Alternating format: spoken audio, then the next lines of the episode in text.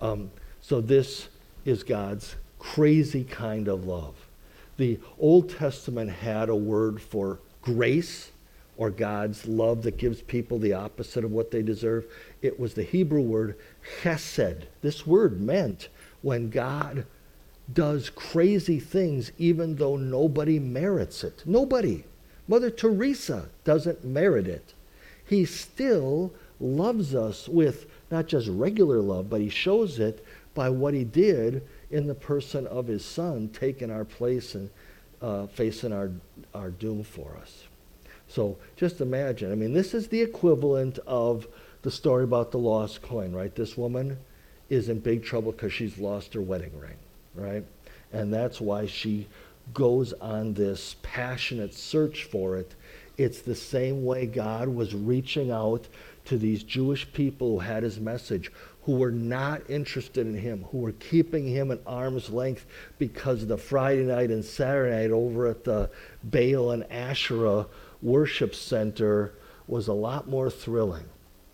I mean, we know what the Baal and Asherah sites look like because we've uncovered those from those from uh, archaeology too, and those were also pornographic signposts. The whole thing was about partying hardy. The Jewish people figured we'll do that on Friday night, on Saturday, then we'll do the Sabbath thing that God told us about. And they didn't see any problem with that. So God keeps reaching out to them, even though they deserve the opposite. And he brings her home, even though she cannot guarantee that she is going to go off the reservation again. Isn't, isn't that really amazing?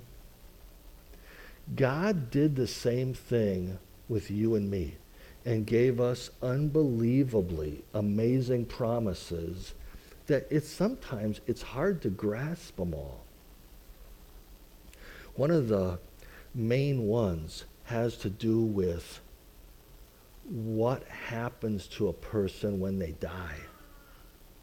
Uh, what was I hearing today? Oh, that it said that they were taking Queen Elizabeth's body from the palace, apparently where she died, to bring it to London. And it's interesting the words that they use. Sometimes they say Queen Elizabeth died. Do, you and I know from the Bible that's a little misleading. When somebody's body gives out, did that person actually die?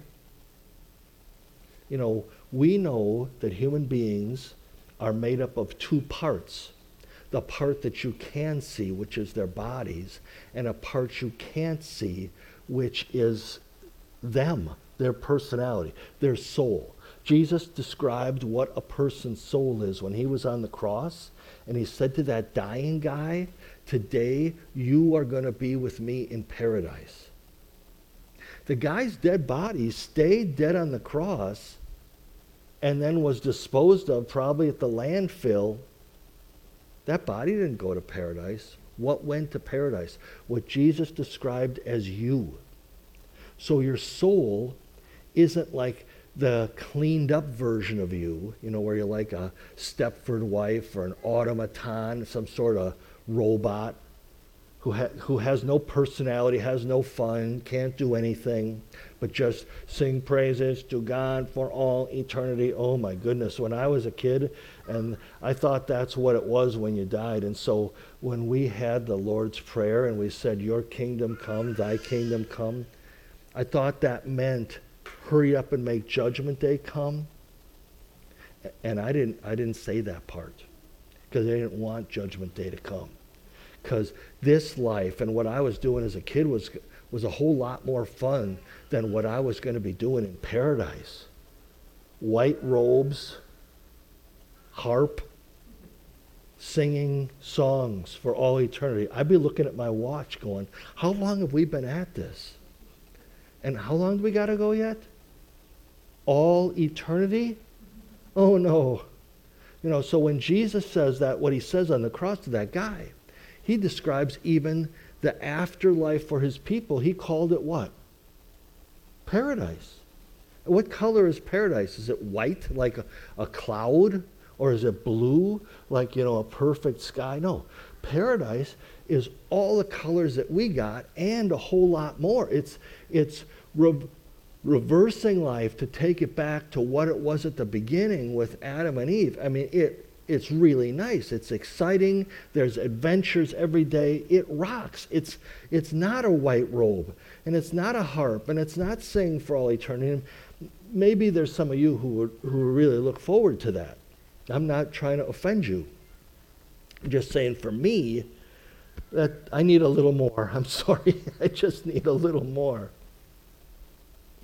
So Jesus explains to us that, you know, when our body dies, it's because God pulls me or my soul out of my body.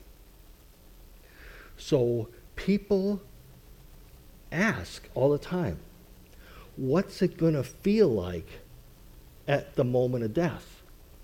People would, when I was a real pastor, people would contact me if they were going into the hospital for what you or I might describe as minor surgery. If, if, if someone was, if they were going to put you out, then a lot of people were scared to death that they were not going to wake up.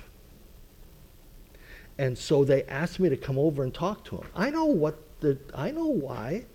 Because you're afraid you're going to die. And so we need the reminders or the promises that God gives us in the Bible that tell us exactly what it's going to feel like.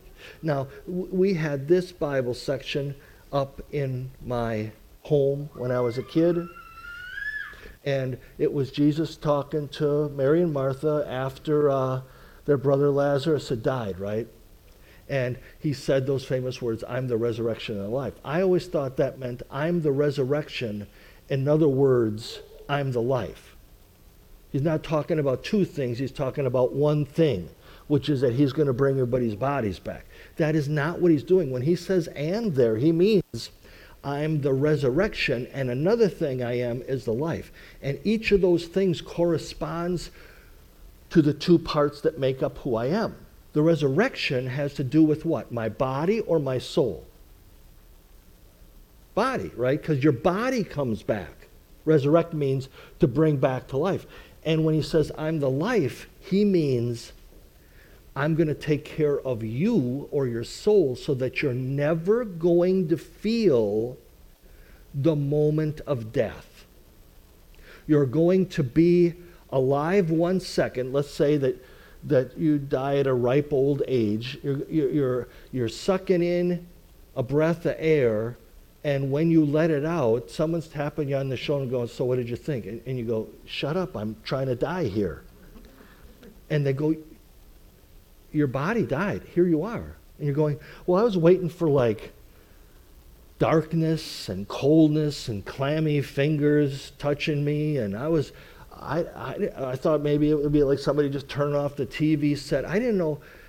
And they say, Don't you remember what Jesus promised us? Jesus promised us exactly what it was all going to feel like. He said, I'm the life. Look at, look at the whole context.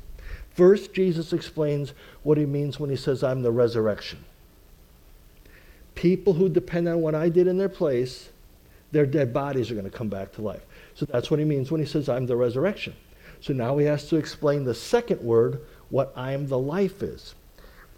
And he does. Anyone who's alive and depends on what I did in their place is never going to feel what death feels like, is never going to die. Did you know that was in the Bible? We're always, you know, I mean, we're good about the first part I'm the resurrection and life, and whoever is alive and uh, whoever is alive and then their, their body's going to come back. Okay, fine. But this part, never going to feel what death feels like. You know why that is? Because when Jesus was on the cross, he felt in our place, he was our substitute. He felt everything that death should feel like to us. He felt the darkness. Remember? I mean, God even turned off all the lights of the sun during those last three hours Jesus was on the cross to tell people don't look at what's happening to his body. I'm damning him to death. As your substitute. He's feeling what damnation feels like. So when we imagine, you know, it's gonna everything's gonna get all dark when I die, I'm not remembering Jesus took the darkness in my place. Sometimes they have those commercials where I just remember this one at least where there's a long line of people at the pearly gates and they're asking, you know, each one some questions before they get the pass to go in. And there's someone back in the line that's griping, and then the cloud they're standing on opens up and boom, they're down. I don't know if you ever remember that commercial, but that one stuck in my mind maybe because I was a pastor. But this is what people think death feels like. You're standing in a long line. And it's like you're at the bakery and you got to take a number and you're waiting. I mean, your number is 5,676,123. You're going, oh, you don't want to wait. You don't know what's going to happen. Jesus took that in our place. He took the quiz. He failed because we would have, and God damned him as our substitute. And remember, he exchanged our damnation with his halo. And that's how come we know we're going to pass the test because Jesus gave us his holiness in our place. And that's why you never have to feel any of that stuff like darkness or clamminess. Jesus didn't just talk about this in John 11. Here's John 8.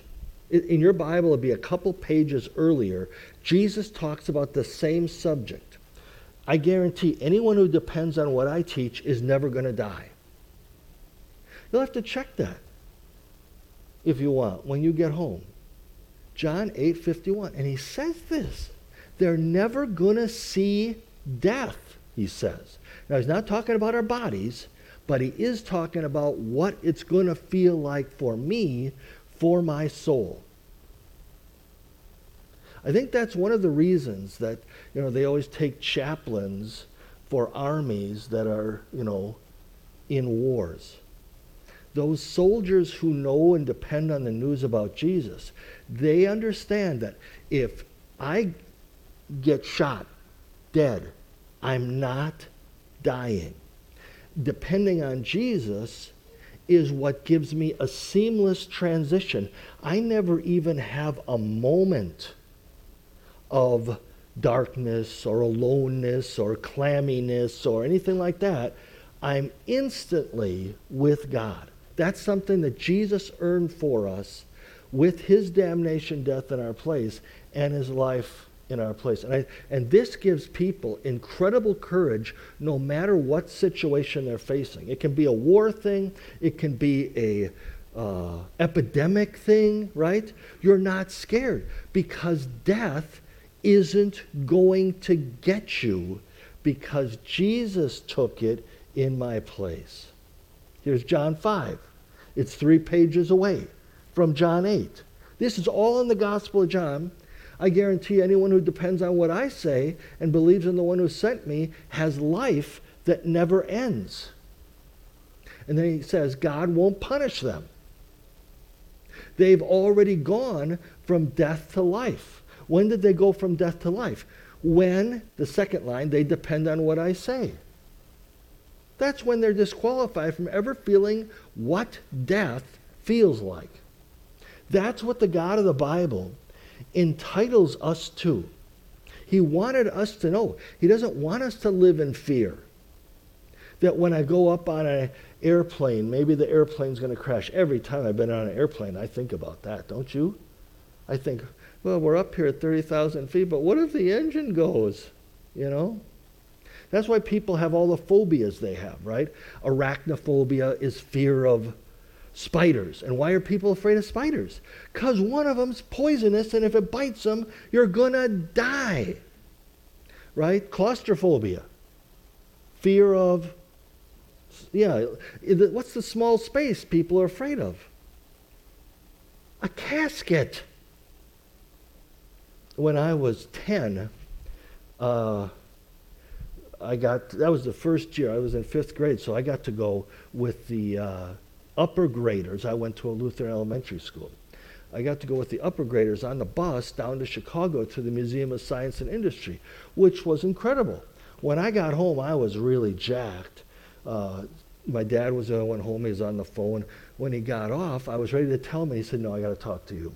You remember that the little kids went in, you know, took, uh, uh, you know, the parents drove the kids to old McDonald's little farm, while your mother had a load of kids this morning, and they got hit by a train broadside, and your little brother is dead there's, there's me, I was 10, and then the next brother was 9, and the next brother was 8. And when the train hit him, they went through the back window, and one of them, it was one of those old LTD Fords, those big boats. And one of them hit a big metal post along the train tracks, and he was dead. He looked fine, but he was dead. And the other one, he was, his face was all half ripped off. But he was alive the teacher from the elementary school that was sitting in the passenger seat, the bus hit him on the passenger seat side, she was dead too. My mom was okay. She got out of the car, and there's one of her children is dead. She doesn't realize that, I don't think, because he looked fine. And then there were some three other kids in the back seat too, and they were injured to different levels, but nothing really, really serious. So then the phone call was to tell my dad he had to come to the morgue to identify his son. You know, nobody explained to me what happens when some you look at somebody dead in a casket. I mean, I really thought that he was kind of I remember the day of the funeral I was I took a bath because they didn't allow me in the shower yet because I wasn't responsible enough. and I was I remember talking to myself. Uh, actually, thinking that my brother was probably kind of hanging around and I could talk to him. That's because nobody had explained to me what death is and that soul and body are separated. When I when I went to the funeral then in an hour or so, then I see him laying in the casket and he looks perfectly fine. I'm thinking in my head, he's in there, the body won't work, but he's inside going, you know, because he looks like he's fine. And then we went to the cemetery and then they buried his body, then I thought that night laying in bed, what happens when he wakes up? And he sits up and he that's why I thought that's why they put that cushy stuff on the, the lid, is so that when you wake up you don't bang your head and hurt yourself. And then you're just pounding on that casket for all time, saying, Hey, I wasn't really dead. I was inside here all the time. When you know God's truths from the Bible, that really does you a favor, doesn't it? Then, for people who depend on the news about Jesus, you know that body's like an empty shell. It's like an empty suit that we have for now. And that He's going to give back to us later. And, and this is incredible news. This is what enabled Christians back in the day to face, you know, when, when the Roman government was throwing them into, you know, arenas to be eaten up by wild animals. That's why they calmed themselves down. They knew, yes, the stuff before I die is really going to hurt. But the moment when God pulls me out of my body, I'm going to be okay.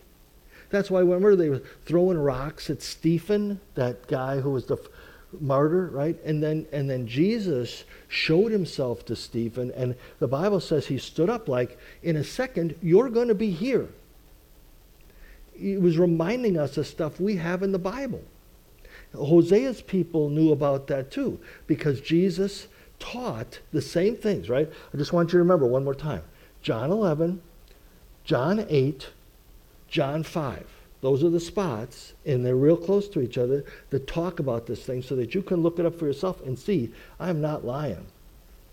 But then Jesus taught it to his guys to tell other people. And so here's Second Timothy, where Paul the Apostle is talking, and he says Jesus destroyed death. He doesn't mean one day your body's coming back. He means you're never going to have to feel what dying feels like.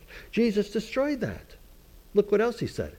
He also showed the way to life that never ends.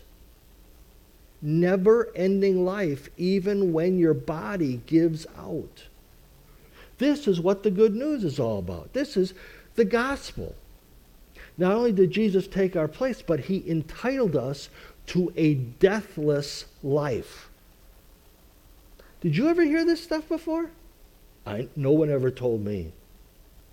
I went to four years of, you know, synod school for high school. Nobody ever told me. I went to four years of college where we learned all the Bible languages, Hebrew and Greek. Nobody told me. Even I got to the seminary. I got through four years there. Nobody told me either. Now, maybe they did, and I wasn't paying attention. That's a very real possibility. But the fact is, here it is in the Bible, and nobody should have to live or die without knowing this stuff, right? And then he quotes in the New Testament the Old Testament Bible stuff that said the same thing. Death is down the drain. It lost. We won. We're never going to have to feel what dying feels like. Who got the last word now, death? Who's afraid of you now, death? See, when you know this news that Jesus taught us, then even the thought of death doesn't have to freak us out, right? This is really important. This is the news that God wanted to reach out to the people at Hosea's time and remind them about why would you like to why would you want to turn on me when this is what I'm offering you? So there's Hosea. This is the same Hosea book from Hosea 3 that we're supposed to be looking at today. And that's where Paul quoted from. Jesus taught him to go to the book of Hosea to understand you're never going to feel what dying feels like. Who cares about your threats? Grave, that's the I'm the resurrection part. Death, who's afraid of you? That's the I'm the life part. The same stuff from the Old Testament is in the New Testament too. And so that's what God was trying to get through to people. Like in Psalm 23, we hear it at funerals, right? And some other times of the year too. I'm walking through the valley of the shadow of death. It's a shadow, but I'm never going to feel what it feels like. It's a shadow, right? We never know when our bodies are going to die. We never know when the time's going to be up, but we know that when God says that's going to happen, that we have nothing to be afraid of because he gave us advance notice. This is some of the best news that's in the Bible. And when we run across people who don't know about it, I mean, we're duty bound to kind of tell them, I think, huh?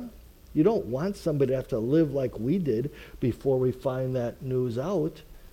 I won't fear anything evil about death, even because you're with me. You gave me those promises, and those really comfort me. But this is constantly the way we want to be. We kind of always want to back away from God. We don't want to pay attention to that Bible that has these amazing promises in it. And who do we hurt? Like Mrs. Hosea, we hurt ourselves. But God keeps coming back to us, right? He keeps reaching out to us with his Bible promises. He does not want to lose us forever. Remember, in the Old Testament it talks about it, and in the New Testament it talks about us as Jesus' wife, the bride of Christ. That's why she's got all those faces. And remember what it shows. I remember the, the words Jesus said in the book of Revelation, the last Bible book. Be faithful unto death. In other words, stick to the news and the guarantees and promises I give. And I'm going to give you, you remember how it goes? Crown of life. That's this life thing where you never feel what dying feels like. And that's what she's wearing. The guarantee. This is, this is like God's wedding ring to us the guarantee that you're never going to die. Your body's going to, but you're not going to feel what that feels like. And it's all courtesy of what Jesus did in our place.